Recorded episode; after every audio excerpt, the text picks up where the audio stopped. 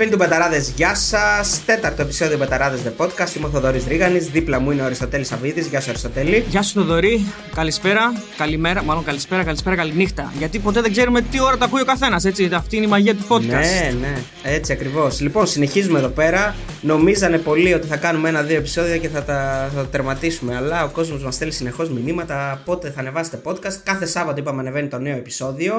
Ε, και αν δεν θέλετε ε, να χάνετε κανένα επεισόδιο.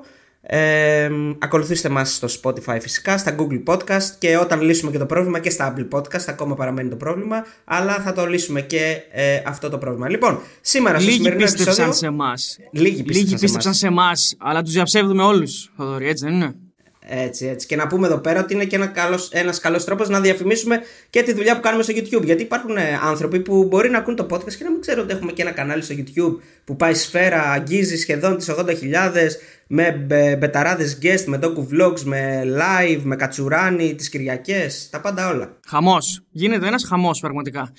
Λοιπόν, ε, είμαστε εδώ για να κάνουμε μια πολύ ωραία συζήτηση με τον ε, σημερινό καλεσμένο μας. Έτσι δεν είναι, Θοδωρή, νομίζω το περιμέναμε πώς και πώς. Ναι, γιατί- Και λίγο πιο χαλαρή ενδεχομένως σε σχέση με, τα- με τις προηγούμενες συζητήσεις Σε που σχέση με είχαμε τις κάνει προηγούμενες, στα ναι, προηγούμενα γιατί podcast. αρχίσαμε ρε παιδί μου με τον ε, Τσιλιανίδη, ε, συνεχίσαμε έτσι σε ένα ε, ίδιο mood, ε, γενικά ήρθε η ώρα νομίζω να, να μπούμε πιο πολύ και μετά και το, και το podcast που κάνουμε την προηγούμενη εβδομάδα με τον Απόστολο Λάμπο του συνάδελφο, ε, με έναν ακόμα συνάδελφο, αλλά σε ένα λίγο πιο χαλαρό mood για να μας εξηγήσει πώς ακριβώς ε, κάνει τόσο ωραίες μεταδόσεις με τόσο μεγάλη επιτυχία. Είναι δικά μας λόγια αυτά, έτσι δεν έχουμε πάρει χαρτάκι. Ε, λοιπόν, καλωσορίζουμε τον Στέφανο Βρωμίδη από την Κοσμοτέ και από το bethome.gr θα έλεγα. Γεια σου Στέφανο. Ακριβώς. Καλησπέρα, καλησπέρα και σας ευχαριστώ για τα κυρίως για τα κυρίως αυθόρμητα πολύ καλά σας λόγια. Πραγματικά θέλω να ξέρετε ότι με συγκινείτε. Δεν με συγκινεί ιδιαίτερα βέβαια το γεγονός ότι μόλις τώρα κατάλαβα, επειδή το είπες εσύ στην εισαγωγή στο Δωρή, ότι έχουν προηγηθεί τρία podcasts, δηλαδή ήρθα τέταρτος και καταϊδρωμένο. Αλλά θα κάνω τα στραβά μάτια επειδή είστε εσείς. Να ξέρετε και μόνο. Πάντως να ξέρεις ότι. Μας τιμά αυτό. Ναι, μας τιμά. Και να ξέρεις ότι επειδή μάλλον θα έχεις παίξει πόκερ, όταν έρχεται το τέταρτος άσος συμπληρώνεται το καρέ. Δηλαδή είναι ο σημαντικός άσος. Εννοείται, εννοείται. το δέχομαι. Το δέχομαι και μπράβο σου που το λες. Ε, ο Στέφανος Αβραμίδης ασφαλώς ε, είναι και κομμάτι της, ε, όλη, όλης της οικογένειας του Πεταράδης. Έτσι γράφει στο bethome.gr. Εκεί τον διαβάζετε με τις προτάσεις του ε, καθότι έχει γνώση και από τα ευρωπαϊκά πρωταθλήματα. Ε, Κυρίως με αυτά έχει συνδεθεί, Στέφανα, έτσι για να το ξεκινήσουμε κιόλας. Δηλαδή, κυρίως με το ευρωπαϊκό ποδόσφαιρο και όχι τόσο με το ελληνικό, μπορούμε να πούμε. Κοίταξε να δεις τι γίνεται τώρα. Αν την κάναμε αυτή τη συζήτηση πριν από μερικούς μήνες, θα σου έλεγα εννοείται 100% συνδεδεμένος, όπως και οι περισσότεροι έξιμων στην Κοσμοτέ TV, με τα ξένα πρωταθλήματα. Μας τα έχει αλλάξει κάπως τα πράγματα η σεζόν που τρέχει, γιατί φαντάζομαι και εσείς το έχετε αντιληφθεί ότι ήρθε και η Super League στα μέρη μας, στην Κοσμοτέ TV. Αλλά ναι, εάν ρωτήσεις ας πούμε τι εικόνα έχω εγώ για το αντικείμενο με το οποίο κυρίως ασχολούμαι, αυτό θα σου πω, ότι είναι κυρίως τα ξένα πρωταθλήματα. Εντάξει, είμαστε τυχεροί γιατί έχουμε Champions League κυρίως και, και Europa League στην Κοσμοτέ TV. Από φέτος έχουμε και ελληνικό προϊόν, αλλά νομίζω ότι χρειαζόμαστε λίγο το χρόνο μας έτσι, για να το καταλάβουμε και να το, να το μάθουμε κάπως καλύτερα. Ναι, ε, εσύ κυρίως ε, ειδικεύεσαι και στην Ισπανία. Δηλαδή, ε, νομίζω ότι τα τελευταία χρόνια αυτός είναι ο τομέας που έχεις κάνει και τις περισσότερες μεταδόσεις, αν δεν κάνω λάθος. Όντως είναι ο τομέας που έχω κάνει τις περισσότερες μεταδόσεις και είναι και ο τομέας για τον οποίο αισθάνομαι και πάρα πολύ τυχερός, να σας πω την αλήθεια. Κάποια στιγμή, σε σχετικά μεγάλη ηλικία, 30 κάτι, πήρα την απόφαση να καθίσω και να μάθω έστω τα βασικά της ισπανικής γλώσσας και αυτή η απόφαση με βοήθησε πάρα πολύ ε, γιατί μου έδωσε τη δυνατότητα ε, και να κάνω πολλές μεταδόσεις ε, Ισπανικού ποδοσφαίρου, αλλά κυρίως και να ταξιδέψω στην Ισπανία για μεγάλα μάτς.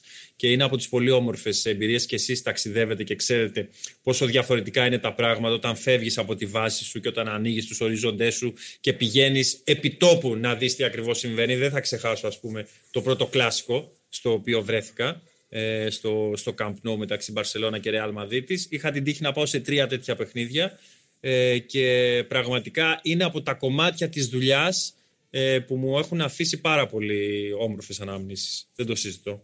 Ε, δεν το ξέραμε πιο πριν να κάνουμε τη συνέντευξη στα Ισπανικά.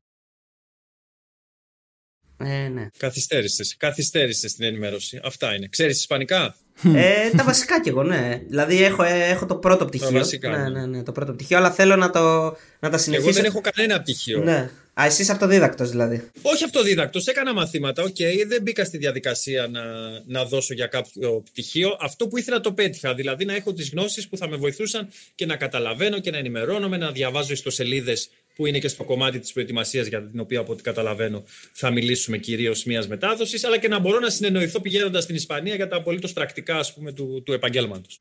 Πάντως μπορώ να πω σε μια κουβέντα για το ποιο είναι το καλύτερο πρωτάθλημα στον κόσμο, αλλά νομίζω ότι θα επιμείνω πολύ για το ποια είναι η πιο ωραία γλώσσα στον κόσμο και για μένα είναι τα Ισπανικά. Δηλαδή, νομίζω ότι είναι μια γλώσσα την οποία όποιος αρχίσει να τη μάθει την αγαπάει πάρα πολύ. Και είναι και πολύ μουσική γλώσσα που δεν της στόχα. Δηλαδή, εγώ θυμάμαι από πιτσιρικά μεγαλώνοντας, ίσως επηρεασμένος και από τον πατέρα μου που πάντα το έλεγε, ας πούμε, είχα στο μυαλό μου ότι τα Ιταλικά είναι μια πολύ μουσική γλώσσα που ομορφαίνει, ξέρεις, ε, τη, τη μελωδία, ας πούμε, και την δίνει με τον καλύτερο τρόπο. Τα Ισπανικά, ιδίως σε κάποια μελαγχολικά κομμάτια ε, της σύγχρονης κυρίως, γιατί αυτήν παρακολουθώ, ε, ισπανικής μουσικής σκηνής, είναι συγκλονιστικά. Δεν ξέρω πόσο μεγάλη σημασία έχει αυτό που λέω τώρα για το ζήτημα με το οποίο ασχολούμαστε, αλλά πραγματικά, πραγματικά είναι πολύ μουσική και πολύ εύυχη γλώσσα τα ισπανικά. Συμφωνώ, συμφωνώ 100%.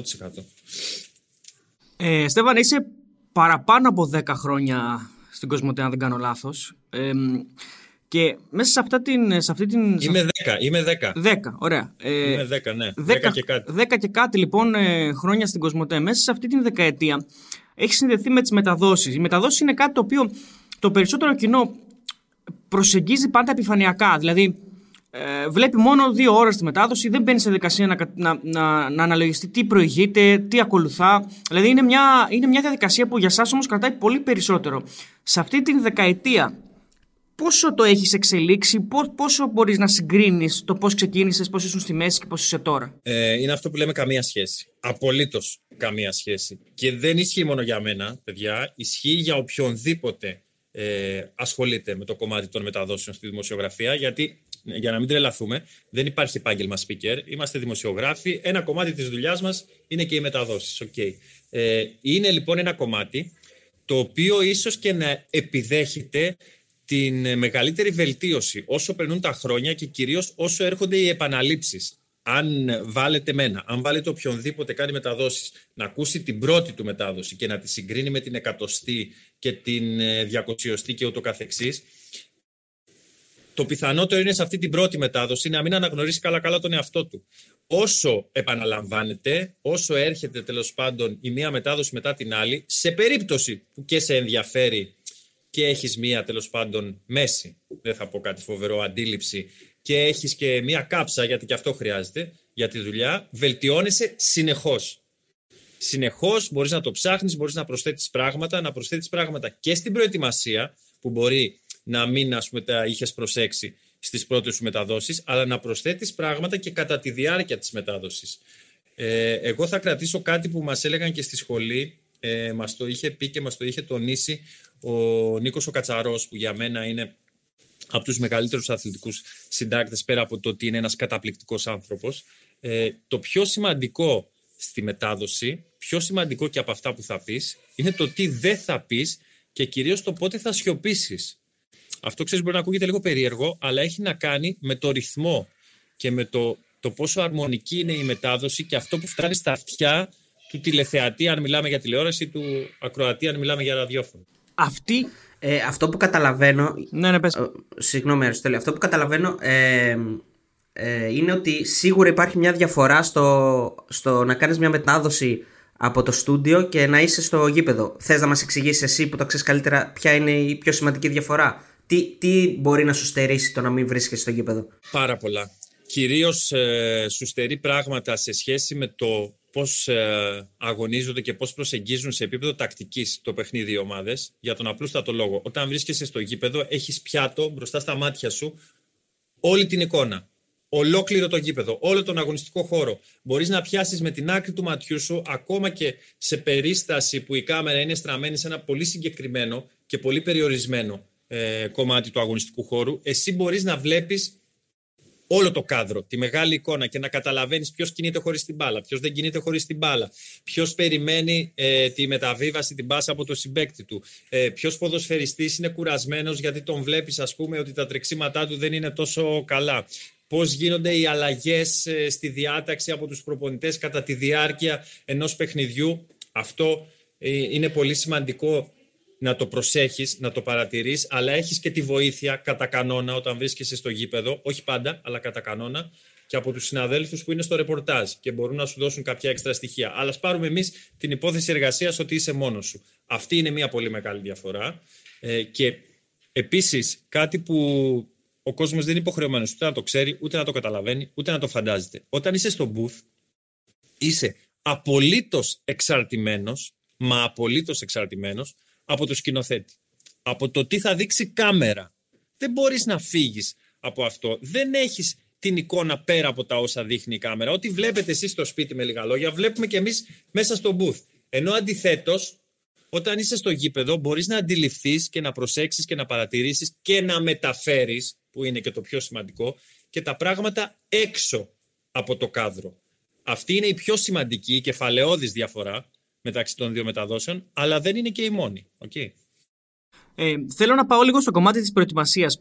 Πόσο είναι το ιδανικό ε, διάστημα για να, για να προετοιμαστεί ένας ε, speaker για ένα παιχνίδι, οποιοδήποτε παιχνίδι είναι αυτό. Θέλεις μια μέρα, θέλεις δύο μέρες, θέλεις να δεις ε, παραπάνω πράγματα, αρκεί, αρκούν τρεις ώρες. Πώς, πώς πηγαίνει αυτό το κομμάτι; Δεν είναι όλα τα παιχνίδια ίδια ε, ας μην γελιόμαστε και ας μην ε, κρυβόμαστε και πίσω από το δάχτυλό μας. Δεν μπορώ να κάτσω εδώ και να σου πω ότι θα προετοιμαστώ. Ας μιλήσω για τον εαυτό μου. Ε, το ίδιο και με την ε, ίδια, αν θέλεις, προσήλωση και με την ίδια προσοχή και με την ίδια όρεξη. Και γιατί να το κρύψουμε. Ε, για το Ηρακλής Ψαχνών, Αναγέννηση Καρδίτσας και το ε, Μπαρσελόνα Ρεάλ Μαδρίτη. Οκ. Αλλά ας πάρουμε μια μέση κατάσταση.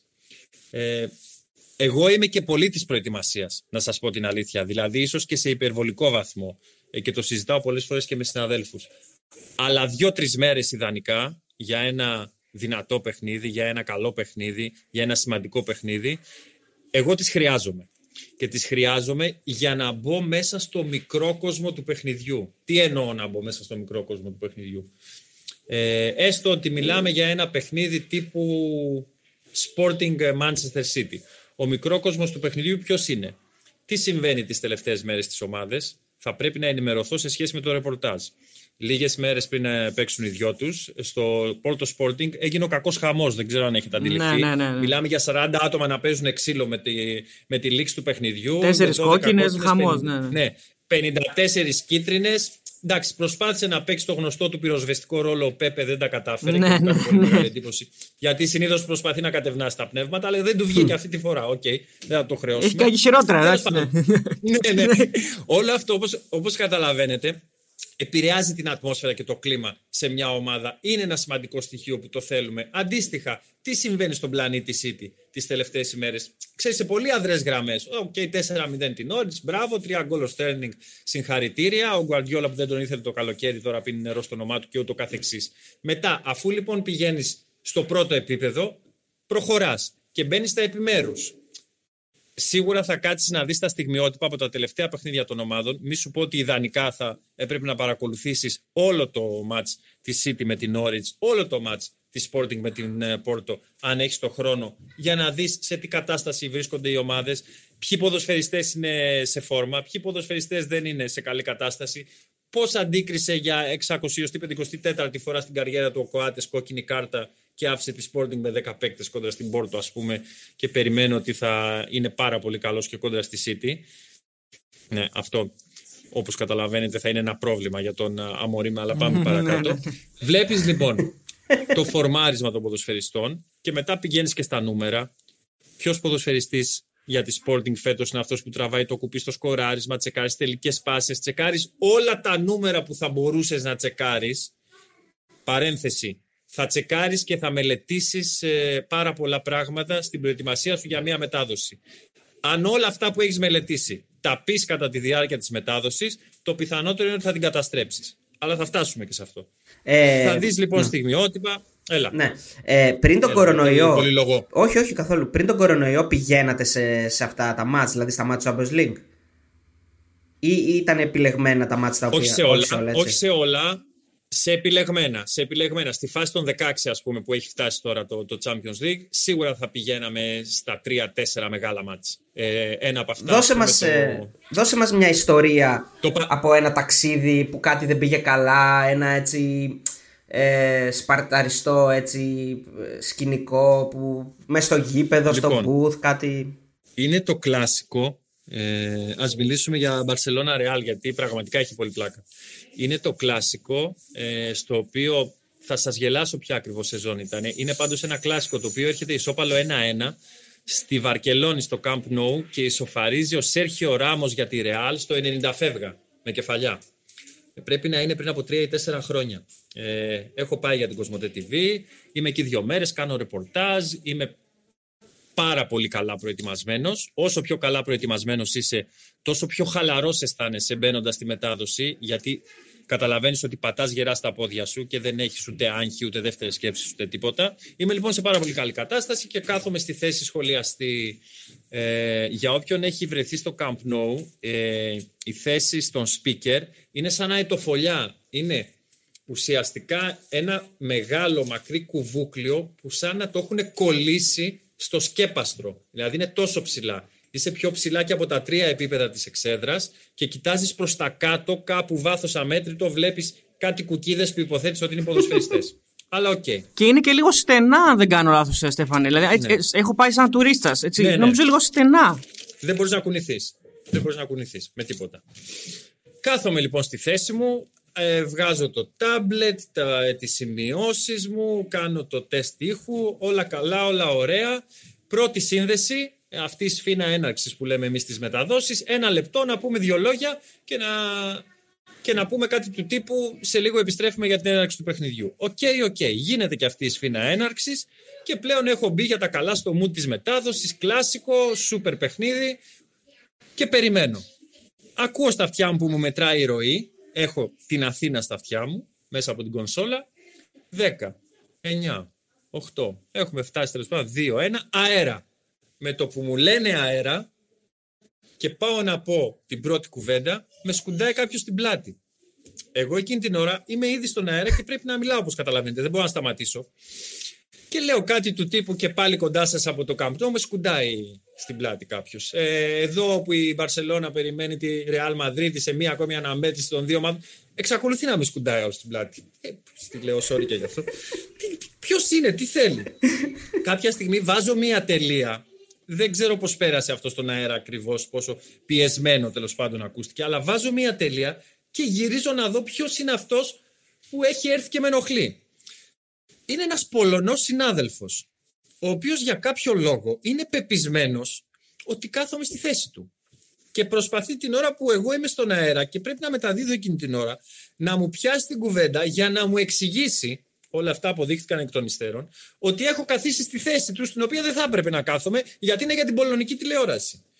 Και εγώ μπαίνω σε μια διαδικασία να λέω δύο λόγια στον αέρα, να βάζω μια τελεία, να πατάω το κουμπί στην κονσόλα, να γυρίζω στον Πόλωνο και να του λέω: άνθρωπέ μου, εδώ είναι η θέση μου, δεν είναι η δική σου. Αν ήταν η δική σου θέση, θα έπρεπε να μου μιλάνε πολωνικά στα αυτιά και εγώ ελληνικά ακούω. Αυτός να μην το καταλαβαίνει, να είναι έξαλλος. Κοντεύουμε να έρθουμε στα χέρια. Η μετάδοση, θυμίζω, είναι στον αέρα εκείνη τη στιγμή και εγώ υποτίθεται ότι πρέπει να μιλάω. Δεν έχει αρχίσει ακόμα το μάτ. Είμαστε στα προκαταρκτικά αλλά με κάποιον τρόπο πρέπει τέλος πάντων να λέω δύο λόγια στον αέρα και να μιλάω και με τον Πολωνό. Ο Πολωνός έξαλλος φωνάζει κάποιον από το γραφείο τύπου της Μπαρσελώνα, ο οποίος έρχεται να τον βοηθήσει και πείθεται ότι εγώ βρίσκομαι στη θέση τους. Γίνεται το μάλε βράσε. Προσπαθώ με κάποιο τρόπο, χωρίς στην πραγματικότητα να μπορώ να κάνω και πολλά πράγματα, γιατί ούτε την κάσκα μπορώ να βγάλω για να πάω κάπου και να του δείξω ότι εδώ είναι η θέση σου, εάν ήταν κάπου εκεί κοντά η θέση. Ούτε τέλος πάντων πολλές κινήσεις μπορώ να κάνω γιατί είμαι καλωδιωμένος. Πρέπει να περιγράφω και πρέπει να τα βγάλω πέρα και με τον Πολωνό. Κάποια στιγμή εκεί που έχω απελπιστεί και λέω εντάξει, δεν θα μεταδώσω σήμερα, δεν υπάρχει περίπτωση. Από τα νεύρα μου κάνω μια κίνηση και πετάω τις σημειώσεις μου από το, από το desk αυτό που έχουμε μπροστά μας. Και ευτυχώς ούτε εγώ το είχα προσέξει, να σας πω την αλήθεια. Κάτω από τις σημειώσεις μου εμφανίζεται ένα πολύ μεγάλο αυτοκόλλητο. Α, μπράβο, αυτό θα ρωτούσα. Έγραφε... Γιατί συνήθως ναι, έχει ναι. αυτοκόλλητα, ναι. έχει αυτοκόλλητα. Καταλαβαίνεις ότι εκείνη την ώρα εγώ με τον Πολωνό, ας πούμε, να, να, να, με πρεσάρει και την ώρα που μεταδίδω, δεν είχα και το καθαρό μυαλό. Να, ούτε αυτό να κάνω καλά-καλά. Να ψάξω να βρω το περιβόητο αυτοκόλλητο. Προσπαθούσα να βγάλω άκρη με, το, με τον τρελό που είχα μπλέξει. Και τέλος πάντων κάνω μια κίνηση, φεύγουν οι σημειώσεις μου, πετάγονται όλα κάτω, αλλά ευτυχώς αποκαλύπτεται αυτό το περιβόητο αυτοκόλλητο, ας πούμε, που έλεγε Κοσμοτέ TV Greece. Και αυτομάτως ο Πολωνός, με το που το βλέπει, αλλάζει 15 χρώματα. Ξέρεις, αρχίζει και μου ζητάει συγγνώμη, χίλια συγγνώμη και με συγχωρείς και δεν ξέρω εγώ τι άλλο. Δεν μπόρεσα να ασχοληθώ περαιτέρω με τον Πολωνό, ο οποίος ήρθε μετά και στο ημίχρονο και με έπιασε και μου έλεγε χίλια συγγνώμη και μου είπαν ότι αυτή ήταν η θέση μου και το ένα και το άλλο. Τέλος πάντων, αυτό ήταν ένα από τα πολλά η αλήθεια είναι ευτράπελα που μπορώ να, να διηγηθώ. Δεν ξέρω πώς ακούγεται, αλλά είναι τόσο αγχωτικό το οτιδήποτε σου συμβαίνει τη στιγμή που είσαι στον αέρα, γιατί ουσιαστικά από τη στιγμή που είσαι στον αέρα είσαι και παγιδευμένος στον αέρα. Δεν μπορείς να κάνεις κάτι, δεν μπορείς να μιλήσεις, δεν μπορείς να επικοινωνήσεις. Δεν μπορούσα εγώ εκείνη την ώρα ούτε με την Αθήνα να μιλήσω, ούτε με τον άνθρωπο από το γραφείο τύπου της Μπαρσελώνα στην ουσία να επικοινωνήσω, ούτε και με τον Πολωνό τον περιβόητο. Προσπαθούσα περισσότερο με νοήματα και με σπασμωδικές κινήσεις. Ναι, θα μπορούσε βέβαια. Σας παρακαλώ, ναι, θα, θα μπορούσε να, το πεις στον αέρα να, να ναι, το ακούσει και Αθήνα. Ναι. αφήστε με να κάνω τη δουλειά μου, δηλαδή έλεος. Τέλος πάντων. Μετά πολλά η δουλειά έγινε, αλλά αυτό είναι κάτι ξέρεις, που, που μου έχει μείνει. Πραγματικά Στέφανε, όταν κάνεις μετάδοση. Αυτό ε, το είπες πριν και θέλω να το προεκτείνω λίγο. Όταν κάνεις μετάδοση, υπάρχει τρόπος για ως ένα βαθμό multitasking; Δηλαδή, ή πρέπει να είσαι 100% σε αυτό το οποίο βλέπεις μπροστά σου και, και στην ανάλυση που πρέπει να κάνεις πρώτα στο μυαλό σου και σε συνέχεια να, να φύγει μέσα από το στόμα σου στη μετάδοση; Δηλαδή, υπάρχει τρόπος να σκέφτεσαι άλλα πράγματα; Το multitasking είναι πολύ πιο εύκολο ε, όταν είσαι στο booth. Γιατί; Γιατί είναι πολύ λιγότερα τα ερεθίσματα που έχεις στο booth. Στο booth, ξέρεις, ε, είσαι σε ένα προστατευμένο περιβάλλον, μπαίνεις σε ένα δωμάτιο για να, έχει και ο, και για να έχουν και όσοι μας ακούνε την εικόνα, ξέρω εγώ, 2 επί 3, το οποίο είναι ηχομονωμένο. Έχεις μπροστά σου το monitor που βλέπεις την εικόνα της ε, μετάδοσης. Έχεις μπροστά σου τηλεόραση που βλέπεις τι βγαίνει στον αέρα, γιατί πολλές φορές αυτά τα δύο δεν συμπίπτουν. Και έχεις και τον υπολογιστή σου με την οθόνη και το πληκτρολόγιο για να κάνεις τέλος πάντων ό,τι χρειάζεται μέσω ίντερνετ κατά τη διάρκεια της μετάδοσης. Αλλά είναι προστατευμένο το περιβάλλον, είναι λιγότερα τα ερεθίσματα, τα εξωτερικά ερεθίσματα και εκεί, ναι, υπάρχει χώρος για multitasking.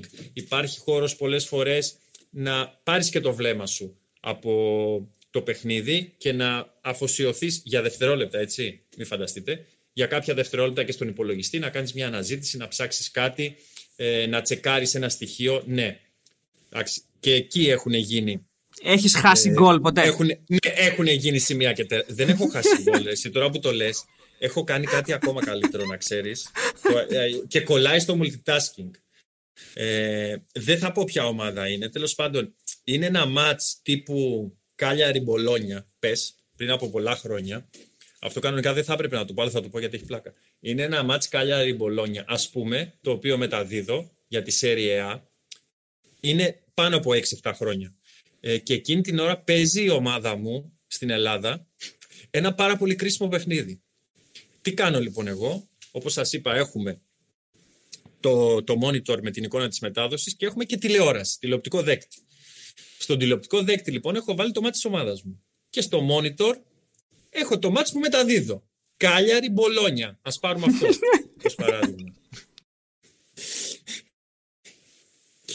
Έχω παρασυρθεί από το μάτι της ομάδας μου. Δεν πολύ ασχολούμαι το ομολογώ με το Καλιάρι Μπολόνια, γιατί δεν με ενδιαφέρει και πάρα πολύ να σου πω την αλήθεια και αισθάνομαι ότι δεν ενδιαφέρει και κανέναν εκεί έξω. Το Καλιάρι Μπολόνια, ένα μεσημέρι Σαββάτο, ας πούμε, άκυρο. Ποιος θα μπορούσε να το βλέπει μόνο για στοιχηματικούς λόγους. Μιλάω ελάχιστα, οικονομία λέγεται αυτό στη μετάδοση. Και κυρίως έχω στρέψει το ενδιαφέρον μου στο, στο μάτι της ομάδας μου. Εδώ όμως τι γίνεται; Πολλές φορές μπορεί να παρασυρθείς. Και ξέρετε κάτι; Παρασύρθηκα. Και τι έκανα; Κατέληξα σε μια κρίσιμη φάση να μεταδίδω το ελληνικό μάτς και όχι το ιταλικό. Με λίγα λόγια, στο Κάλιαρη Μπολόνια είναι ένας δύσμηρο ο οποίος έχει την μπάλα στη μεσαία γραμμή, δεν συμβαίνει απολύτως τίποτα. Και ξαφνικά ο speaker που μεταδίδει το Κάλιαρη Μπολόνια ακούγεται στον αέρα να λέει Και τώρα είναι τέτα τέτοια να δούμε μεγάλη ευκαιρία. Και εκείνη την ώρα αντιλαμβάνομαι ότι μεταδίδω κάτι που κανένας δεν το βλέπει παρά μόνο εγώ. ναι. δεν σώζεται αυτό όπως καταλαβαίνεις. Τι να πω εκείνη την ώρα, Ότι ξαφνικά έπαθα εγκεφαλικό, ας πούμε, και αυτό που έχει την μπάλα στη μεσαία ναι. γραμμή, γιατί έλεγα και ονόματα και διευθύνσεις. Δεν θέλω ναι, να τα πω στον αέρα, αλλά είπα και το όνομα της ομάδας και ποιος έχασε τη μεγάλη ευκαιρία και όλα αυτά. Έχω μείνει για ένα λεπτό χωρίς να μιλάω. Προσπαθώ να σκεφτώ πώς θα μπορούσα να το σώσω αυτό. Τι να πω τώρα δηλαδή στον τηλεθεατή για να τον πείσω ότι δεν τρελάθηκα. Η αλήθεια είναι ότι δεν βρήκα κάτι και απλά το άφησα να περάσει έτσι και μετά από ένα λεπτό, με την ουρά στα σκέλια όπως καταλαβαίνεις, συνέχισα τη μετάδοση του, του Κάλιαρη Μπολόνια και εντάξει, το άφησα να περάσει, κατεγράφει βέβαια, όπως καταλαβαίνετε από τους συναδέλφους κυρίως που από τότε μου το χτυπάνε, αλλά OK, okay, συμβαίνουν αυτά, είναι μέσα στη ζωή. Πάμε παρακάτω. Τώρα που είπες, ε, τώρα που είπες κατεγράφω τους συναδέλφους, βάλε μας λίγο στην αίθουσα έτσι, συσκέψεων της Κοσμοτέ. Πώς, ε, γίνεται το μοίρασμα των παιχνιδιών; Υπάρχουν κάποιοι που λένε ότι εγώ θέλω αυτό, όχι εγώ θέλω αυτό.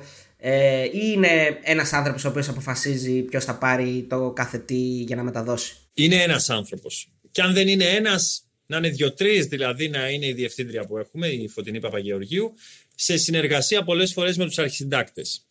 Προφανώς και η επιλογή δεν γίνεται στο κενό, δηλαδή λίγο πολύ τώρα μετά από τόσα χρόνια που όλοι γνωριζόμαστε μεταξύ μας και οι φωτεινοί και οι αρχισυντάκτες ξέρουν και τι αρέσει στον καθένα και σε τι είναι ίσως καλύτερος ο καθένας και τι θα μπορούσε να φέρει εις πέρας ο καθένας.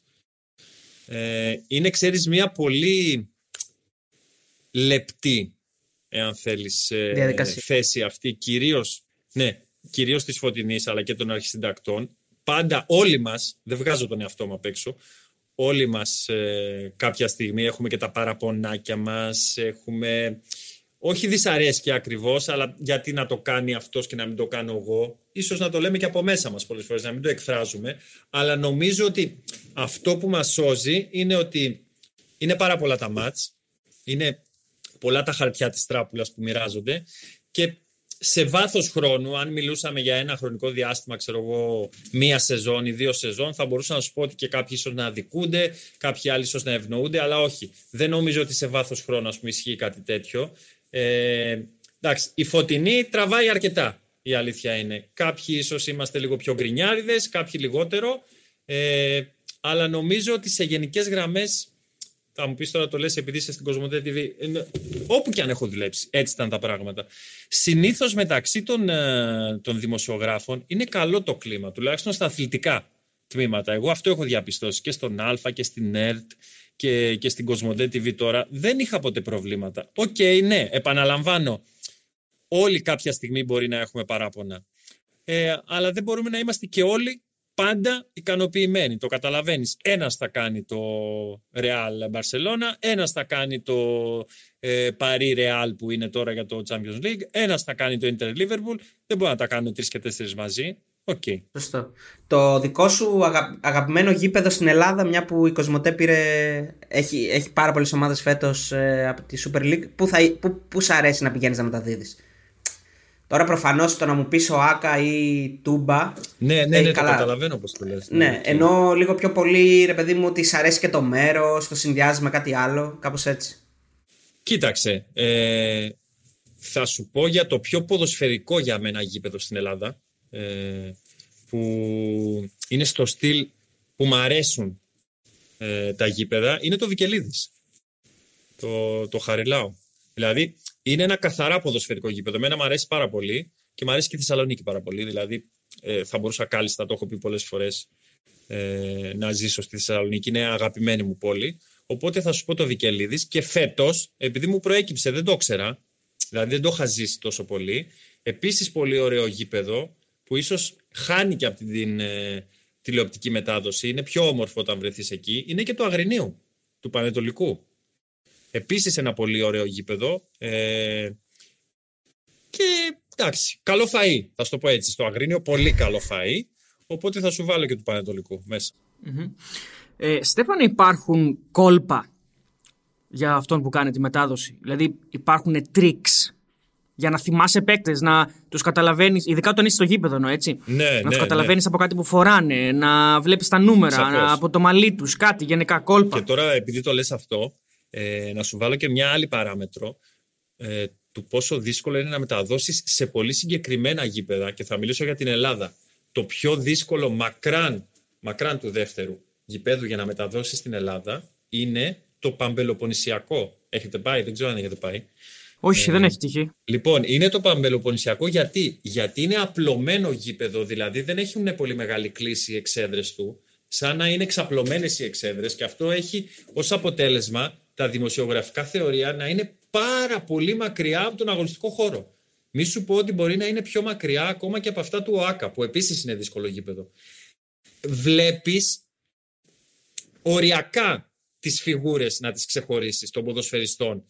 Δεν λέμε αν γυρίσεις να κοιτάξεις το monitor έτσι. Μιλάμε για τη μετάδοση που γίνεται από το γήπεδο, η οποία μετάδοση από το γήπεδο ε, είναι κατά ένα 80% περίπου με το βλέμμα στραμμένο στον αγωνιστικό χώρο και ένα 20% στο monitor. Δηλαδή το monitor υπάρχει εκεί, αλλά ακριβώς επειδή θέλεις να έχεις όλο το κάδρο, όταν είσαι στο γήπεδο, 80% κοιτάς γήπεδο.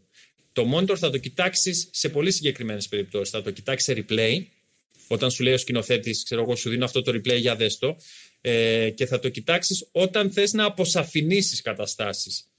Δεν θα το κοιτάξεις για να μεταδώσεις. Κοιτάς γήπεδο. Λοιπόν, δεν βλέπεις τίποτα στον Παμπελοποννησιακό. Οπότε τι κάνεις; Και στο, και στο Γεντή Κουλέ δεν υπάρχει θέμα με τα κόρνερ. Στο Γεντή Κουλέ; Στο Γεντή Κουλέ, ναι. Αν δεν σηκωθείς, δεν βλέπεις. Αν δεν σηκωθείς όρθιος. Ναι, ναι, ναι. Και στο Γεντή Αλλά Κουλέ. σε υπάρχει διέκοψα αυτό. όμως. Τα έλεγες στο. Όχι, όχι. Τα έλεγες τι κάνεις στο. Ναι. Καλά έκανες. Και στην Νίκαια υπάρχει αυτό το πρόβλημα. Ε, και στην Κεσαριανή, αλλά εντάξει τώρα δεν έχει ομάδα στη, στην πρώτη εθνική, είναι πολύ έντονο αυτό το ζήτημα. Έλεγα λοιπόν ότι έχεις παπούτσια. Πολύ βασικό. Κόκκινα παπούτσια, πράσινα παπούτσια, κίτρινα παπούτσια. Ε, τώρα πια βοηθάνε τα ισοθερμικά που φοράνε οι ποδοσφαιριστές. Δηλαδή να λοκάρω στο μυαλό μου ότι από τα δύο center back ο, ο ένας φοράει ισοθερμικό, οπότε έχει μακρύ μανίκι, ο άλλος δεν φοράει ισοθερμικό. Ε, κόμωση. Αν και να σου πω την αλήθεια, οι 99% ποδοσφαιριστές το ίδιο μαλλί έχουν σήμερα. Οκ. Ε, αν, ε, προφανώς τα φυσικά χαρακτηριστικά, οποιοδήποτε φυσικό χαρακτηριστικό και από εκεί και πέρα ε, με την επανάληψη, έλεγα και νωρίτερα για το πόσο βοηθάει ε, η τριβή με όλη αυτή την ιστορία, πλέον καταγράφεις στο σκληρό σου δίσκο και τη φιγούρα του ποδοσφαιριστή, το πώς κινείται, το πώς τρέχει, δηλαδή τον αναγνωρίζεις άμεσα. Πολλές φορές ακόμα και αν δεν βλέπεις ούτε, ούτε καν τον αριθμό στη φανέλα του, τους περισσότερους ποδοσφαιριστές τους ε, αναγνωρίζεις. Με τα Από το χρόνια, σουλούπι, ας πούμε. Ναι. Ακριβώς με τα χρόνια εγώ ε, το έχω παρατηρήσει ότι αν καθίσουμε τώρα και μου πείτε να μεταδώσω και δεν ισχύει προφανώς μόνο για μένα, είναι γενικό το φαινόμενο αυτό. Αν, καθίσουμε, αν καθίσει λοιπόν κάποιος που ασχολείται 10 χρόνια έστω με τις μεταδόσεις και κληθεί να περιγράψει ένα παιχνίδι με δύο ομάδες που δεν τις έχει ξαναδεί ποτέ. Έχει μόνο ένα χαρτί με τα ονόματα και τους αριθμούς της φανέλας. Οκ. Ε, θα χρειαστεί περίπου 10 λεπτά. Στο δεκάλεπτο, στο δεκάλεπτο ε, έχουν καταγραφεί και οι 22. Και πλέον καλά-καλά δεν χρειάζεται να κοιτάς το χαρτί. Είναι εκπαιδευμένο και το μάτι, είναι εκπαιδευμένο και το μυαλό να αναγνωρίζει, να κλειδώνει και να πηγαίνει παρακάτω. Οπότε στο δεκάλεπτο 22 ποδοσφαιριστές ε, καταγράφονται. Προφανώς και είναι και η σκέψη που σε βοηθάει ότι αυτός ο τύπος που έχει την μπάλα ας πούμε δεξιά στην ε, μεγάλη περιοχή της δικής του ομάδας, το πιθανότερο είναι να είναι Ναι, ο, δεξιός, ο δεξιός αμυντικός. Ναι, δεν θα είναι ο Βοηθάνε οι επιθετικός. θέσεις Οπότε, σίγουρα, ναι. Περίπου με το, ακριβώς, με το που κινείται, με το που έρχεται σε επαφή με την μπάλα ο κάθε ποδοσφαιριστής, με το χαρτί που έχεις μπροστά σου και με το πώς έχεις διαβάσει αυτό το δεκάλεπτο, είναι αρκετό. Είναι αρκετό. Καλά, για ομάδες τύπου City, ας πούμε, η Barcelona, η Real. Ε, ναι, τώρα εντάξει. πια δεν χρειάζεται να, να κοιτάξεις καν την ενδεκάδα τους, ξέρεις όλους. Τους αναγνωρίζεις με τη μία. Ενώ τους αναγνωρίζεις και κατά τη διάρκεια της μετάδοσης, όχι σε ένα κοντινό, στα μακρινά Ναι. πλάνα. Υπάρχουν ατάκες ή εκφράσεις που εθελούσια τις αποφεύγεις; Ατάκες. Υπάρχουν ε, κάποιες εκφράσεις ε, που ναι μεν έχουν επικρατήσει, ε, αλλά είναι στην ουσία λανθασμένες και γραμματικά και συντακτικά που προσπαθώ να αποφεύγω. Τι θέλω να πω; Ε, πολλές φορές ακούμε, πιθανότατα το έχω πει και εγώ, μου έχει ξεφύγει, ε, κάποιον να λέει κατά τη διάρκεια της μετάδοσης η μπάλα φεύγει λίγο out. Εντάξει. Δεν υπάρχει λίγο out, όπως δεν υπάρχει λίγο corner, λίγο offside, ε, λίγο foul. Όλοι μας το εχουμε πει. Αυτό είναι κάτι ας πούμε, που προσπαθώ να το αποφύγω. Στην επανάληψη, π.χ. που λένε πολλοί για το δεύτερο ημίχρονο, δεν υπάρχει καμία επανάληψη. Ναι, ναι. Όσο μπορώ το αποφεύγω. Ε, και τέτοιου τύπου ας πούμε εκφράσεις που ναι μεν έχουν επικρατήσει. Εγώ εννοώ και κλισέ, ναι. δηλαδή κλισέ τα οποία ναι ξέρω εγώ ένα μαγικό γκολ ή... Τι... Ξέρεις τι; Αν προσπαθείς να τα κάνεις λίγο πιο δικά σου ναι, αυτό εννοώ. Ναι, μπαίνω σε αυτή τη διαδικασία αλλά δεν τα καταφέρνω πάντα. Δηλαδή είναι κάποιες φορές που ακριβώς επειδή τρέχει πάρα πολύ γρήγορα το γεγονός και προσπαθείς εσύ να το ακολουθήσεις θα σου φύγουν και αυτά τα κλισέ. Δηλαδή πάντα έχω στο μυαλό μου να σου το πω απλά το, ε, το κλασικότερο όταν μπαίνει ένα ωραίο γκολ. Τι λέμε όλοι, καταπληκτικό γκολ. Το πρώτο που μας έρχεται, ας πούμε, ο πρώτος επιθετικός προσδιορισμός που θα μας έρθει στο μυαλό είναι το καταπληκτικό γκολ. Δεν μ' αρέσει εμένα αυτό να το λέω. Έχω πιάσει τον εαυτό μου πολλές φορές να το λέει, γιατί μπαίνει εκείνη την ώρα το γκολ και μου βγαίνει αυθόρμητα και κάθομαι μετά και λέω τι το πες πάλι αυτό το καταπληκτικό, καταπληκτικό και καταπληκτικό. και ψάχνομαι μετά να βρω τι άλλο θα μπορούσες να πεις. Έχετε στο μυαλό σου. Θεσπέσιο, Θεσπέσιο. Ε, αξιοθαύμαστο, ξέρω εγώ ό,τι, θε, ό,τι θέλετε πείτε, ανεπανάληπτο, ανεπανάληπτο. το κομψοτέχνημα, ό,τι θες μπορείς να πεις. Ε, το καταπληκτικό είναι το, πάντα το πρώτο που σου βγαίνει για κάποιο λόγο που δεν έχω καταφέρει να καταλάβω και προσπαθώ να το αποφύγω. Όπως επίσης και ο καθένας από όλους όσοι κάνουμε μεταδόσεις έχει και τα δικά του κλισέ. Δηλαδή κλισέ που είτε δεν τα καταλαβαίνει αλλά τα επαναλαμβάνει ή πολλές φορές ξέρεις, τα αγκαλιάζεις κιόλας. Δηλαδή λες, αυτό είναι και λίγο δικό μου, ας πούμε, που το λέω. Σε χαρακτηρίζει. Και το λες, ναι. ναι. και το λες και το ξαναλες. Ε, είναι μια πολύ και ενδιαφέρουσα ε, και συναρπαστική θα μπορούσα να πω διαδικασία η μετάδοση. Δηλαδή, συνεχώς ανακαλύπτεις πράγματα. Και ιδίως όταν σε βοηθάει το παιχνίδι, δηλαδή όταν ένα παιχνίδι είναι υψηλής ποιότητας, είναι πολύ δύσκολο να κάνεις κακή μετάδοση. Πάρα πολύ δύσκολο. Δηλαδή πρέπει να είσαι, τι να σου πω, ε, ανεπίδεκτος μαθήσεως. Όταν ένα παιχνίδι όμως είναι σούπα, εκεί φαίνεται το τι μπορείς να κάνεις πραγματικά. Πώς μπορείς δηλαδή αυτό το πράγμα που συμβαίνει και είναι νερόβραστο και άνοστο και άγευστο, εσύ να το ομορφύνεις έστω και λίγο, να το κάνεις ενδιαφέρον. Εκεί θα μπει στη διαδικασία να πεις πολύ περισσότερα πράγματα ε, σε σχέση με τα βιογραφικά των ποδοσφαιριστών, σε σχέση με την ιστορία των ομάδων, σε σχέση με την ιστορία των μεταξύ τους αγώνων, ε, στοιχεία από το ρεπορτάζ, οτιδήποτε τέλος πάντων μπορεί να κινήσει το ενδιαφέρον αυτού που παρακολουθεί και βλέπει ένα μάτς που δεν βλέπετε. Όταν γίνεται ο κακός χαμός και χάνει τη μία ευκαιρία μετά την άλλη, πολύ σε παίρνει μαζί του το παιχνίδι. Αυτό το λέμε πολύ συχνά ε, στις μεταξύ, μεταξύ μας συζητήσεις. Σε πάει το μάτς μόνο του. Εσύ το μόνο που έχεις να κάνεις είναι να το ακολουθήσεις. Στη σούπα είναι το πρόβλημα. Στο 0-0 με τρεις τελικές, καμία στο στόχο και κλαίει η μάνα του Πελέ. Εκεί τι κάνεις; Εκεί, εκεί αρχίζει τα ιστορικά. Τα, τι είχε Ακριβώς. γίνει παλιά και τι. Ναι, ναι. Αλλά από την άλλη, ε, άμα το παρακάνεις, θα βαρεθεί και αυτός που σου ακούει και θα πει εντάξει. Μας είπες μία, μας είπες δύο, μας είπες τρεις, σταμάτα κάποια στιγμή. Και εδώ επανέρχομαι στη σημασία στην τηλεοπτική μετάδοση, έτσι, όχι στη ραδιοφωνική. Στη ραδιοφωνική απαγορεύεται στη σημασία της παύσης, της σιωπής στην τηλεόραση. Ε, πρωταγωνιστής είναι η εικόνα, το βλέπω εγώ το μάτς, δηλαδή και να μην μου έλεγες εσύ που μεταδίδεις τίποτα, πάλι θα το βλέπα, καταλαβαίνω τι γίνεται. Ε, και έχει πολύ μεγάλη σημασία κάτι που δεν το σκεφτόμαστε πολλές φορές, και ο ήχος.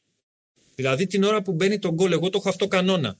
Την ώρα που μπαίνει το γκολ σε ένα γεμάτο γήπεδο που έχει 100.000 κόσμο και γίνεται αυτό το ξέσπασμα του το καλύτερο που έχεις να κάνεις εκείνη την ώρα είναι να το βλώσει. Δηλαδή να πεις γκολ 1-0 η City και σταμάτα. Και άσε εμένα που είμαι στο σπίτι μου και το βλέπω εκείνη την ώρα να ευχαριστηθώ αυτή την ατμόσφαιρα, αυτό το ξέσπασμα που γίνεται χαμό στο γήπεδο, που πανηγυρίζουν, που φιλιούνται, που αγκαλιάζονται και όταν όλο αυτό το πράγμα κοπάσει κάποια στιγμή, γιατί θα κοπάσει, θα πανηγυρίζουν τρεις μέρες, τότε μπορείς εσύ να ξαναμπεί και να πεις κάποια πράγματα και για το πώς μπήκε το γκολ και για το τι σημαίνει αυτό το γκολ, τι σημαίνει για το παιχνίδι, τι σημαίνει για τη σεζόν, ό,τι θέλεις. Αλλά στα ξεσπάσματα, εκεί που έχει δύναμη η εικόνα και ο ήχος, το καλύτερο που έχεις να κάνεις είναι να σιωπήσεις. Άλλο παράδειγμα. Ε, ο Τσάβης στην τελευταία του εμφάνιση με τη φανέλα της Μπαρσελόνας στο Camp Nou. 100.000 κόσμος. Τον κάνει αλλαγή ο προπονητής για να αποθεωθεί στο 85.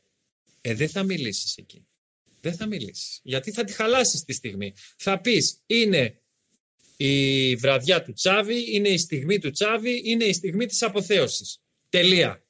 Και θα αφήσεις τον Τσάβη να τον δείχνει ο σκηνοθέτης να βγαίνει και να κλαίει να είναι 100.000 κόσμος όρθιοι και να τον χειροκροτάνε, να τους χαιρετάει και θα την αφήσει στη στιγμή μόνη της.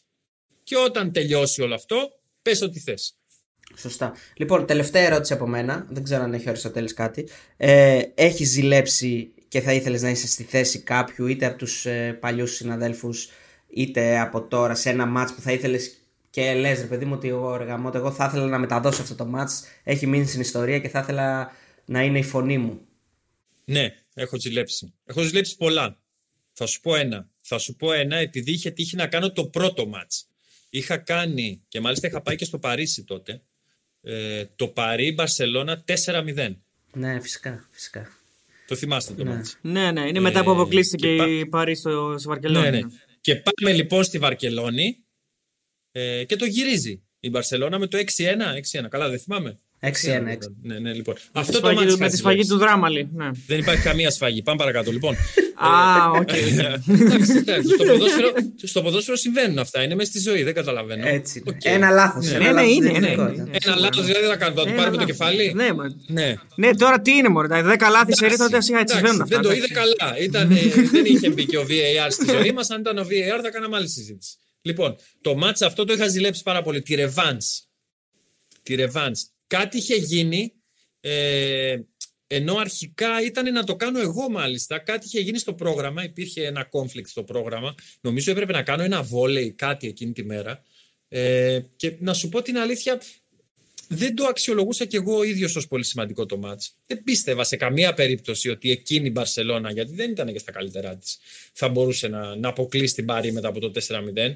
Εγώ ρώταγα τον Έμερι στο πρώτο μάτς αν ήταν ε, η εμφάνιση των ονείρων του για την Παρή Σεντζερμέν και πώς αισθανόταν, ας πούμε, που είχε πετύχει ως τη μεγαλύτερη νίκη της ιστορίας της. Μπορεί να με έψαχνε μετά στη Ρεβάνσα, αλλά δεν πειράζει. Πάμε παρακάτω.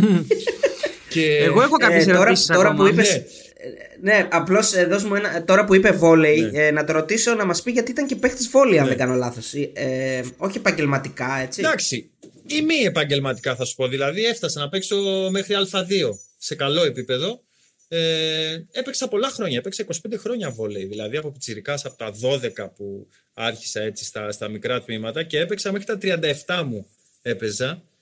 Ε, και εντάξει, έχω τρέλα με τον αθλητισμό από πιτσιρικάς. Ε, το, τον αγαπώ πάρα πολύ.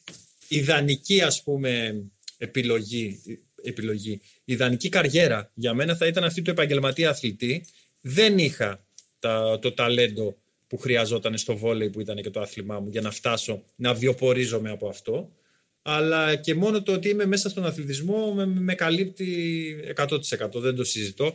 Και τώρα πια αν με ρωτήσεις, ναι αυτή η δουλειά είναι δεν μ' αρέσει να το λέω ούτε το γράφω αλλά τώρα που είμαστε εδώ θα το πω είναι κάτι σαν dream job ας πούμε. Δεν, ξέρω. Φαντάζομαι και εσείς έτσι αισθάνεστε. Εμένα αυτό μου βγάζετε δηλαδή όσο σας παρακολουθώ ότι το γουστάρετε πάρα πολύ αυτό που κάνετε. Και εγώ κάπως έτσι Λοιπόν, εγώ έχω κάποια πράγματα να ρωτήσω ακόμα. Ε, ξεκινώ με το εξής επειδή το, το, το καλό της υπόθεσης όταν περιγράφεις ε, ξένα παιχνίδια, ευρωπαϊκά μάλλον παιχνίδια, ε, είναι ότι δεν σε ακούνε αυτοί που περιγράφεις. Έτσι, δεν έχεις τον φόβο ή την ανησυχία μην γίνει κάτι, μην πω κάτι λάθος. Αλλά πλέον καθότι περιγράφεις και πιο παλιά βέβαια, καθότι είχατε και το κύπελο για αρκετά χρόνια στην Κοσμοτέ και πλέον έχετε και παιχνίδια πρωταθλήματος. Υπάρχει ανησυχία στο κεφάλι σου, στο μυαλό σου και την ώρα, μην πω κάτι, μην στραβώσει το κλίμα, μην μου την πούνε. Έχεις ακούσει παράπονο ποτέ; Παράπονο όταν λέω, καταλαβαίνεις τι εννοώ, έτσι. Ε, δεν έχω. Ναι. ναι, ναι, ναι, καταλαβαίνω, καταλαβαίνω. Δεν έχω ακούσει, δηλαδή δεν έχουν εκφράσει το παράπονο απευθείας σε μένα. Αλλά είμαι απολύτως βέβαιος ότι έχουν ακουστεί και για το άτομό μου, όπως και ίσως για όλους τους συναδέλφους που περιγράφουν ε, παιχνίδια ελληνικών ομάδων παράπονα. Είναι τελείως είναι τελείως μα τελείως διαφορετική η πνευματική προετοιμασία και η πνευματική διαδικασία σε ένα μάτς ε, μεταξύ ελληνικών ομάδων σε σχέση με ένα μάτς ε, μεταξύ ευρωπαϊκών ομάδων. Καμία σχέση. Η μέρα με τη νύχτα. Αν σου πω ότι περιγράφοντας ένα πανετολικός, ε, ξέρω εγώ, ΑΕΚ, ας πούμε, δεν έχω δεύτερες σκέψεις, θα σου πω ψέματα. Mm. Σαφώς και είμαι πολύ πιο προσεκτικός σε ένα τέτοιο παιχνίδι, ακόμα σε σχέση και με ένα μεγάλο μάτς ευρωπαϊκό. Δεν το συζητώ όχι μόνο γιατί θα με ακούσουν από τις ομάδες ή θα εκφράσουν παράπονα, αλλά γιατί ξέρουμε όλοι μας το πόσο διαφορετικό είναι γενικότερα το περιβάλλον του ελληνικού ποδοσφαίρου. Θα το πω και πιο τοξικό, γιατί να μην το πω, σε σχέση με του, με του ευρωπαϊκού. Εδώ έχω πάντα ένα παράδειγμα που, που επικαλούμε για να κάνω όσο το δυνατόν πιο ξεκάθαρη τη διαφορά. Είχα βρεθεί σε ένα μάτς στη, στη Ρώμη, ε, στο Ολύμπικο, Ρεάλ ε, με τη Ρώμα, που ήταν γηπεδούχος. Ήταν προημιτελικά Champions League. Είχε γίνει μια φάση στο 65ο λεπτό που ζητούσε πέναλτι Ρεάλ. Κρίσιμη φάση για το ζευγάρι. Ο διαιτητής δεν το έδωσε το πέναλτι. Είπα εγώ κάτι του τύπου ήταν πέναλτι και έπρεπε να δοθεί. Στο γήπεδο βρισκόταν για λογαριασμό της ΕΡΤ, επίσης μετέδιδε το παιχνίδι ένας συνάδελφος, ε, ο οποίος είχε πει ότι δεν ήταν πέναλτι. Όπως έμαθα εκ των υστέρων. Βρεθήκαμε μετά το μάτ με τον συγκεκριμένο συνάδελφο, Βασίλη Ομπακόπουλο ήταν, γιατί να μην το πω, είναι και φίλος μου. Βρεθήκαμε και φάγαμε μαζί. Και κάποια στιγμή, μετά από μία ώρα, αφού είχαμε πει και τι δεν είχαμε πει, αφού είχαμε παραγγείλει, είχαμε πιει ένα ποτήρι κρασί, ε, κοντεύαμε να τελειώσουμε το φαγητό, κάποια στιγμή μετά από μια ώρα του λέω ρε εσύ για εκείνη τη φάση το 65ο λεπτό τι είπες; Μου λέει είπα ότι δεν ήταν πέναλτι. Α, του λέω εγώ είπα ότι ήταν πέναλτι. Και πήγαμε παρακάτω. Μιλάμε για έναν προημιτελικό Champions League. Μιλάμε για μια φάση που έκρινε σε μεγάλο βαθμό το ποια από τις δύο ομάδες θα περνούσε στην επόμενη φάση. Ασχοληθήκαμε πίνοντας το κρασάκι μας και τρώγοντας 15 δευτερόλεπτα. Εάν επρόκειτο για ένα μάτς κυπέλου Ελλάδας προημιτελική φάση, το μόνο πράγμα σε μια αντίστοιχη περίπτωση με το οποίο θα ασχολούμασταν θα ήταν αυτό.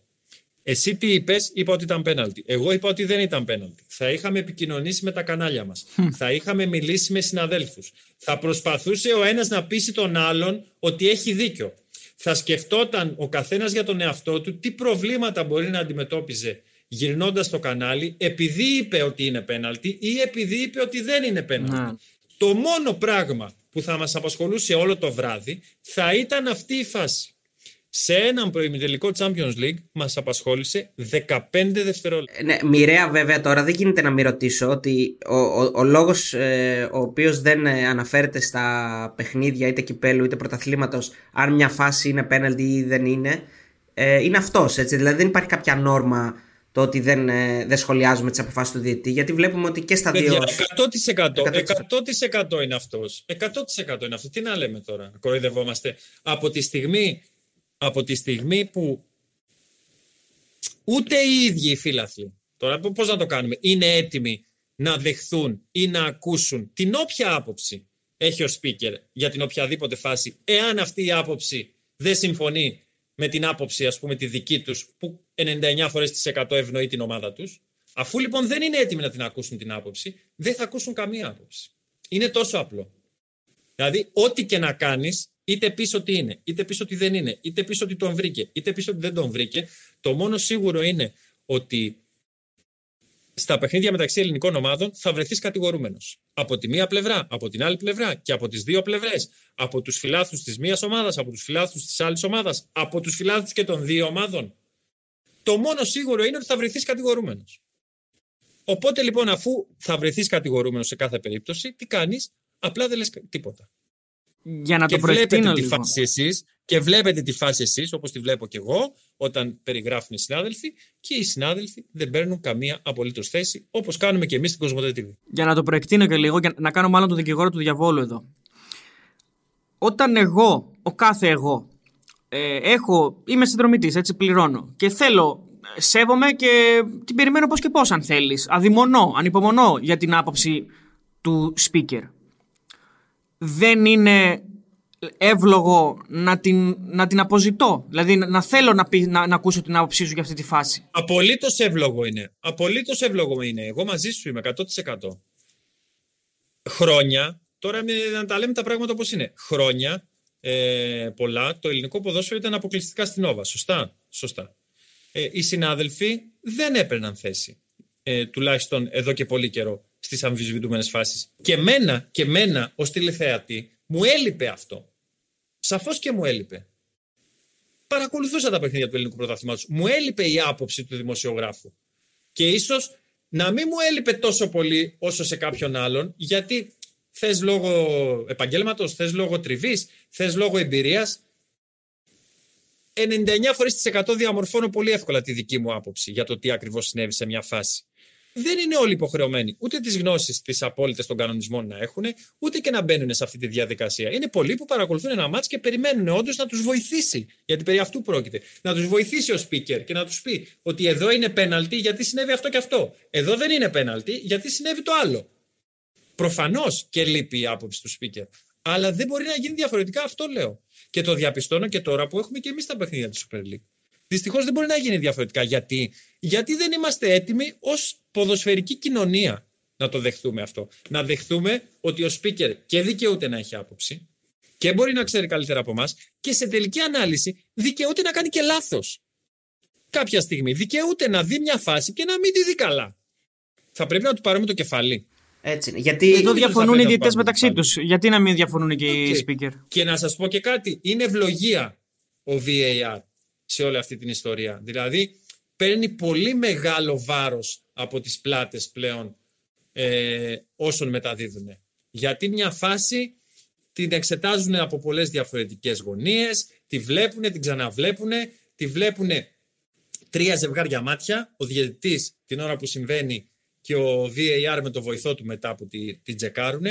Οπότε εδώ καταλαβαίνω ότι εντάξει, θα πρέπει δηλαδή να, να πέσουμε στη, στην εξαίρεση της εξαίρεσης για να γίνει χοντρό λάθος τώρα πια στο ποδόσφαιρο. Το κραυγαλαίο λάθος, αυτό που το έβλεπες παλιότερα και έλεγες δεν είναι δυνατόν. Τι δώσανε δηλαδή, έλεος. Είναι 10 μέτρα offside και δεν τον είδαν. Ή καλύπτεται 10 μέτρα και δεν τον είδανε. Ή έπεσε μόνος του, βούτυξε και πήρε πέναλτι. Ή του κόψε τα πόδια και δεν έδωσε τίποτα. Αυτά τα έχουμε αποφύγει στην εποχή του VAR. Οπότε είναι βοηθητικό σε κάθε περίπτωση. Τελευταία ερώτηση ε, από, από, για μας, από Να σου μας. πω κάτι, Ποιος- το έχεις πει, ναι. το έχεις πει 12 φορές αυτό. Όχι, εγώ το Όχι, είπα. αλλά- εγώ δεν το είπα. ε, Ο εγώ το Θοδωρής είπα, το αλλά είπε. έχω ακόμα μία όμως που δεν είναι ερώτηση. Είναι σαν τοποθέτηση να, μα, να μας πεις λίγο την άποψή σου γι' αυτό. Έλα, Αριστοτέλη. Εντάξει, Εγώ λοιπόν, κάνω το τελευταία. Πλάκα κάνω έτσι, είναι Ναι, χαρά ναι. μου. Εγώ να ξέρετε ότι την ευχαριστία πολύ τη συζήτηση. Και εμείς. Ε, ποιος είναι ο μεγαλύτερος φόβος ενός speaker; να χάσει το σκόρερ. Δηλαδή να βάλει γκολ ο Αριστοτέλης και εγώ να πω καταπληκτικό γκολ από το Θοδωρή. Γιατί δεν σώζεται και στο μοντάζ, ε. Ναι, εντάξει. Και γι' αυτό πολλές φορές ε, αυτό με, έρχεται με την, ε, με την εμπειρία και την επανάληψη επίσης. Θα έχετε προσέξει ότι μπορεί να αργήσουμε και λίγο να σας πούμε ποιος θα βάλει τον γκολ. Γιατί μπορεί και εμείς να μην είμαστε βέβαιοι ποιος το έχει βάλει τον γκολ μέσα στον κακό, ε, μέσα στον κακό χαμό. Μπορεί να λέμε δύο-τρία πράγματα άλλα και κάποια στιγμή να καταλήξουμε να σας πούμε και το σκόρερ. Αν δεν είστε σίγουροι. Αυτό Αν δεν είστε σίγουροι. Ναι, ναι. καταλαβαίνω ότι περισσότερο είναι δικός μας φόβος που μεταδίδουμε και λιγότερο απασχολεί σε τελική ανάλυση τον τηλεθεατή. Δηλαδή, δεν νομίζω ότι θα πάθει κάτι ο τηλεθεατής αν δεν του πω το σκόρερ στο ένα δευτερόλεπτο και του πω Ε, ναι, το εννοείται. σκόρερ στα τρία δευτερόλεπτα. Είναι περισσότερο μια εσωτερική διαδικασία και διεργασία αυτή που μας, που μας φορτώνει και μας βαραίνει. Δηλαδή, να πω το σκόρερ, να πω το σκόρερ. Εντάξει, πες τον σε πέντε δευτερόλεπτα, δεν θα πάθεις τίποτα. Και εδώ έχω καταπληκτική Ε, πες την, ιστορία, να πες την. ξέρετε, αλλά δεν δεν γνωρίζω, δεν γνωρίζω αν έχετε Πε, χρόνο. ε, πες, πες. Ο χρόνος υπάρχει, εννοείται. Όχι, το, φυσικά τον έχουμε. Για ιστορίες πάντα. Πάμε στο Παπελοποννησιακό. Στο γήπεδο που σας έλεγα ότι είναι πάρα πολύ δύσκολο να μεταδώσεις. Εποχές δεύτερης εθνικής Παναχαϊκή Πανηλιακό, στο ντέρμπι της Πελοποννήσου. Η Παναχαϊκή έχει τότε Τσιλιανίδη. Ε, όχι, ψέματα. Έχει Στεργίδη, Ναι, ναι. Λιμπέρι Στεργίδη, ο οποίος παίζει στο 4-2-3-1 δεξιά στην τριάδα πίσω από τον επιθετικό. Με το νούμερο 27 στην πλάτη και έχει και έναν Βηγιαφάνιες, όχι το Παναθηναϊκό, έναν άλλο Βηγιαφάνιες, ο οποίος με το νούμερο 29 στην πλάτη παίζει αριστερά στην τριάδα πίσω από τον επιθετικό. Έχουν ακριβώς το ίδιο κούρεμα, ακριβώς το ίδιο μουσάκι, παίζουν και οι δύο με πράσινα φωσφοριζέ παπούτσια και έχουν και το ίδιο κόψιμο ακριβώς. Ετοιμάζομαι να κάνω τη μετάδοση. Έχω παρακολουθήσει και με τιμά αυτό κάποια στιγμιότυπα από παιχνίδια της ε, Παναχαϊκής και έχω εντοπίσει την ομοιότητα. Και σκέφτομαι μέρες πριν από το μάτς ότι εδώ θα έχω θέμα. Αρχίζει το παιχνίδι, για καλή μου τύχη παίζει μόνο ο Στεργίδης. Δεν παίζει ο Βηγιαφάνιες. Οκ, λέω μια χαρά είμαστε. 0-0 στο 60 λεπτό σηκώνεται ο Βηγιαφάνιες να μπει αλλαγή. Σκέφτομαι από μέσα μου ας βγάλει το Στεργίδη να μου αφαιρέσει και το πρόβλημα. Δεν βγάζει το Στεργίδη. Βγάζει κάποιον άλλο. Και καταλήγει να παίζει με το Στεργίδη δεξιά και το Βηγιαφάνη αριστερά. 27 και 29. Ίδιοι. Δεν τους ξεχωρίζω από μακριά, με τίποτα όμως. Μετά από 5 λεπτά τους αλλάζει και πλευρά. Όπα, λέω, γίναμε. Πάει τον ε, Βηγιαφάνη δεξιά, το Στεργίδη αριστερά. Μετά από 5 λεπτά τους ξαναλάζει πλευρά. Δεν θα τη βγάλουμε καθαρίσει και αυτό. Ναι. Στο 75ο λεπτό, ένας ποδοσφαιριστής που δεν ξέρω ποιος από τους δύο είναι, έτσι όπως με περιγράφω, έχει την μπάλα δεξιά και κάνει σέντρα. Ένας άλλος ποδοσφαιριστής, που επίσης δεν ξέρω ποιος είναι, ένας από τους δύο, κάνει κίνηση μέσα στην περιοχή και πιάνει παιδιά το σουτ της καριέρας του με το δεξί, χωρίς κοντρόλ, χωρίς τίποτα, μέσα σε έναν κακό χαμό και καρφώνει την μπάλα στο παραθυράκι. Δεν έχω ιδέα ποιος από τους δύο είναι. Το γκολ ένα μηδέν η Παναχαϊκή μπαίνει προβάδισμα στο ντέρμπι, καταπληκτική εκτέλεση. Λέω, λέω, λέω περιμένοντας ένα κοντινό, ένα σημάδι, ένα νιονό, κάτι. Η εικόνα που έχω στο monitor, όπως καταλαβαίνετε πλέον κοιτάζω μόνο monitor για να με βοηθήσει, δεν με βοηθάει. Ε, σκέφτομαι κι εγώ εκείνη την ώρα, ok, okay, 50% πιθανότητες έχεις, πυροβόλησε ένα όνομα, το πολύ πολύ να είναι ο άλλος. Ε, δεν έγινε και τίποτα, θα πεθάνουμε κιόλας. Ένα μηδέν από το Βηγιαφάνιες. Με το που λέω ένα μηδέν από το Βηγιαφάνιες, κάνει κοντινό. Δεν είναι ότι είμαι και σίγουρος, ακόμα και στο κοντινό, ποιος είναι ποιος. Δεν τους ξέρω τόσο καλά. Αλλά για κάποιο λόγο εκείνη την ώρα λέω: Κοίτα να δεις, δεν είναι ο Βηγιαφάνιε, είναι ο Στεργίδης. Στο κοντινό λοιπόν, λέω: Διορθώνω. Ok, okay, δεν είναι ο Βηγιαφάνιες ο σκόρερ, είναι ο Στεργίδης. Και θεωρώ ότι έχω διορθώσει το λάθος μου. Την ώρα που λέω διορθώνω, δεν είναι ο Βηγιαφάνιε, είναι ο Στεργίδης, ο συνάδελφος ρεπόρτερ αγωνιστικού χώρου, τον οποίο βλέπω εγώ κάτω στο στίβο, είναι δίπλα στους παίκτες που πανηγυρίζουν εκείνη την ώρα, μου λέει στα αυτιά, δεν ακούγεται στον αέρα, αλλά εγώ τον ακούω. Διαφάνιες, διαφάνιες, διαφάνιες. Λέω κι εγώ. Δεν είναι ο Στεργίδης, κακώς διόρθωσα. Όντως, όπως πιστέψαμε από την αρχή, ο Διαφάνιες είναι αυτός που έχει κάνει το 1-0 για την Παναχαϊκή. Το επόμενο πλάνο που δίνει ο σκηνοθέτης είναι ένας ποδοσφαιριστής Παναχαϊκής να γυρίζει στην κάμερα, να δείχνει την πλάτη του με τα χέρια του και να γράφει στην πλάτη του. Στεργίδης. Εκείνη την ώρα σκέφτομαι δεν μπορεί να μου συμβαίνει αυτό. Έχω αλλάξει τέσσερις φορές το σκόρ μέσα σε 15 δευτερόλεπτα. και λέω λοιπόν, αποκαμωμένος και απογοητευμένος στο συνάδελφο απευθυνόμενος, αλλά και, και σε όσους βλέπουν το μάτι. Ναι, λέω ναι, να συμφωνήσουμε, Αποστόλη ότι τελικά το γκολ, όπως νομίζω διαπιστώσαμε πλέον με απόλυτη βεβαιότητα, το έχει βάλει ο Λιμπέρι Στεργίδης. ναι, μου λέει. Ο Στεργίδης ήταν. Ευχαριστώ. Και κάπου εκεί έκλεισε αυτό το πολύ ωραίο κομμάτι μετάδοσης, στο οποίο τέσσερις φορές αλλάξαμε το σκόρ μέσα σε 15 δευτερόλεπτα. Περιτώ να σας πω ότι για τα υπόλοιπα 10 λεπτά δεν μπορούσα να μεταδώσω από τα νεύρα μου, αλλά εντάξει, το ξεπέρασα. Συμβαίνει και στις καλύτερες οικογένειες. Ναι. ναι είναι ο καλύτερος τρόπος να κλείσουμε. Ε, πριν από αυτό όμως, θα ρωτήσω κάτι που και εγώ και ο Αριστοτέλης το έχουμε μεγάλη απορία και ως ε, τηλεθεατές, γιατί μας αρέσει να βλέπουμε Super League, αλλά και επειδή δουλεύουμε πάνω σε αυτό το κομμάτι, γιατί πρέπει να έχουμε άποψη για όλα τα παιχνίδια και τα σχολιάζουμε την Κυριακή με τον Κώστο Κατσουράνη. Για ποιο λόγο πέφτουν τα παιχνίδια της Νόβα και της Κοσμοτέ την ίδια ώρα, ναι, δηλαδή είναι, τόσο, είναι τόσο δύσκολο να υπάρχει μια διαφορά ώστε να έχουμε μια άποψη και να μπορούμε να βλέπουμε όλα τα παιχνίδια; Η απάντησή μου δεν μπορεί παρά να Ξέρω είναι. Ότι, μάλλον ότι δεν είσαι ο ναι. κατάλληλος. Αλλά... Όχι, όχι. Η απάντησή μου δεν μπορεί παρά να είναι μάλλον είναι δύσκολο. Μάλλον είναι δύσκολο. Είναι δύσκολο. Δηλαδή δεν έχω άλλη εξήγηση. Είναι δύσκολο ε, το, αυτό που θα περίμενε, φαντάζομαι, οποιοδήποτε φίλαθλο, ε, ο, ο οποίος δεν είναι και υποχρεωμένος να γνωρίζει ούτε τα εσωτερικά του κάθε καναλιού, ούτε το που στοχεύει το εμπορικό του τμήμα. Αυτό που θα περίμενε ο κάθε φίλαθλο εκεί έξω θα ήταν να υπάρχει μια συνεννόηση μεταξύ των καναλιών και να μην πέφτει το ένα παιχνίδι πάνω στο άλλο. Γίνεται αυτό; Δεν γίνεται. Θα έπρεπε, ναι. Αν με ρωτάτε, θα έπρεπε. Αυτό θα ήταν το ιδανικό για όλους μας και για μας ακόμα. Δηλαδή που και μας η δουλειά μας είναι. Ε, και εμένα με δυσκολεύει, όπως καταλαβαίνετε. Αλλά από την άλλη, επειδή εγώ έχω και την εικόνα του τι συμβαίνει μέσα στα κανάλια, όχι μόνο στην Κοσμοτέ TV αλλά και στην Nova, καταλαβαίνω ότι δεν είναι και κάτι τόσο απλό όσο φαίνεται. Γιατί επαναλαμβάνω, έχει να κάνει με την εμπορική στόχευση του κάθε καναλιού, το οποίο σε τελική ανάλυση, άμα το δούμε, ξέρετε, καθαρά, ας πούμε, και αυστηρά επαγγελματικά, δεν είναι υποχρεωμένο το κάθε κανάλι και ισχύει και για τα δύο, και για την Nova και για την Cosmote TV, να ασχολείται με το τι κάνει το απέναντι. Να σας το πω πολύ απλά. Ναι, απλώς δεν χάνει, δεν χάνει ας πούμε, ένα κομμάτι του κοινού όταν ε, παίζουν την ίδια ώρα τα παιχνίδια. Δηλαδή, παράδειγμα, το Σάββατο είχε δύο παιχνίδια στις 7.30 ώρα. Το ένα στην Nova, το άλλο στην Cosmote δεν είχε άλλο παιχνίδι. Αν το ένα ήταν 5 και 4, δεν θα, δεν θα κερδίζαν και οι δύο. Αυτό θέλω να πω. Έτσι το σκέφτομαι ναι, εγώ απλά. Σκέψω, ότι, σκέψω όμως ότι με αυτόν τον τρόπο ε, εγώ που θα χάσω κάποιους γιατί θα πάνε στο άλλο μάτς παράλληλα θα αφαιρέσω και πολλούς από το άλλο μάτς που θα έρθουν σε μένα. Δηλαδή είναι το, το ισοζύγιο που, που θα κάτσει ας πούμε η μπίλια να το πω έτσι. Ε, ούτε εμένα μου αρέσει ρε παιδιά τώρα τι είναι, μην, μη σας πω ψέματα, αλλά το καταλαβαίνω. Δεν μπορώ παρά ίσως να το καταλαβαίνω. Ε, Στέφανε, ευχαριστούμε πάρα πολύ. Ε, Στέφανε, ευχαριστούμε πολύ πάρα πολύ. Πολύ ωραία συζήτηση. Ε... Παιδιά, εγώ σας ευχαριστώ. Εγώ σας ευχαριστώ.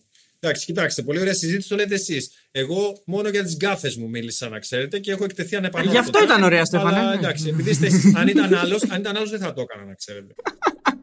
λοιπόν, εμείς ευχαριστούμε πάρα πολύ. Χαιρόμαστε πάρα πολύ γιατί μας έδωσες έτσι ένα inside ε, ε, μια inside έτσι, οπτική γωνία του τι ακριβώς συμβαίνει γύρω από τις μεταδόσεις και γύρω από τα τηλεοπτικά δίκτυα, που είναι πάρα πολύ ενδιαφέρουσα και νομίζω ότι ο κόσμος δεν έχει μπει ποτέ σε αυτή τη διαδικασία να σκέφτεται τι γίνεται πίσω από τις μεταδόσεις και πίσω από τις κάμερες. Γι' αυτό το θέλαμε πάρα πολύ αυτό. Ευχαριστούμε πάρα πολύ. Χαρά μου, χαρά μου να ξέρετε. Ευχαριστούμε πάρα πολύ. Ε, καλή συνέχεια και ελπίζω να τα πούμε για από κοντά στην Αθήνα. Ναι, ναι, ευχαρίστως βεβαίως, με μεγάλη μου χαρά. Λοιπόν, Αριστοτέλη, αυτό ήταν και το τέταρτο επεισόδιο Μπεταράδε The Podcast. Ε, νομίζω το μεγαλύτερο σε διάρκεια, αν δεν κάνω λάθος. Ναι, το μεγαλύτερο σε διάρκεια και σίγουρα το πιο έτσι ευχάριστο να το πω. Όχι ότι τα άλλα ήταν δυσάρεστα, απλά ήταν λίγο πιο βαριά θέματα.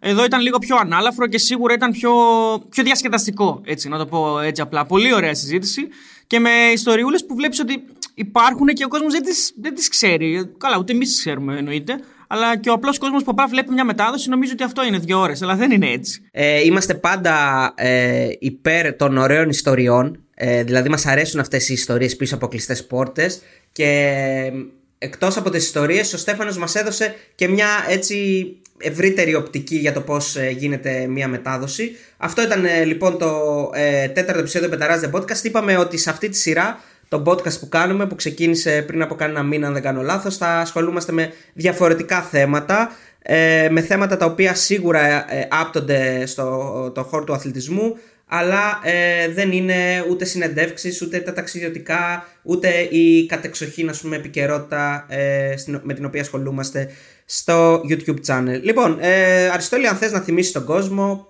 πώς και με ποιο τρόπο δεν θα χάνει κανένα podcast. Λοιπόν, μας ακούτε φυσικά στο Spotify και μας ακούτε και στο Google Podcast. Εκεί είναι τα σιγουράκια. Και παλεύουμε να βγάλουμε άκρη και με, τα, με την Apple. Ε, εκεί κάποια στιγμή θα τη βγάλουμε την άκρη. Μας ακούτε σίγουρα Spotify και Google Podcast, ε, τα podcast των Μπεταράδων, κάθε Σάββατο με μια νέα ιστοριούλα. Να είστε όλοι καλά. Καλή συνέχεια.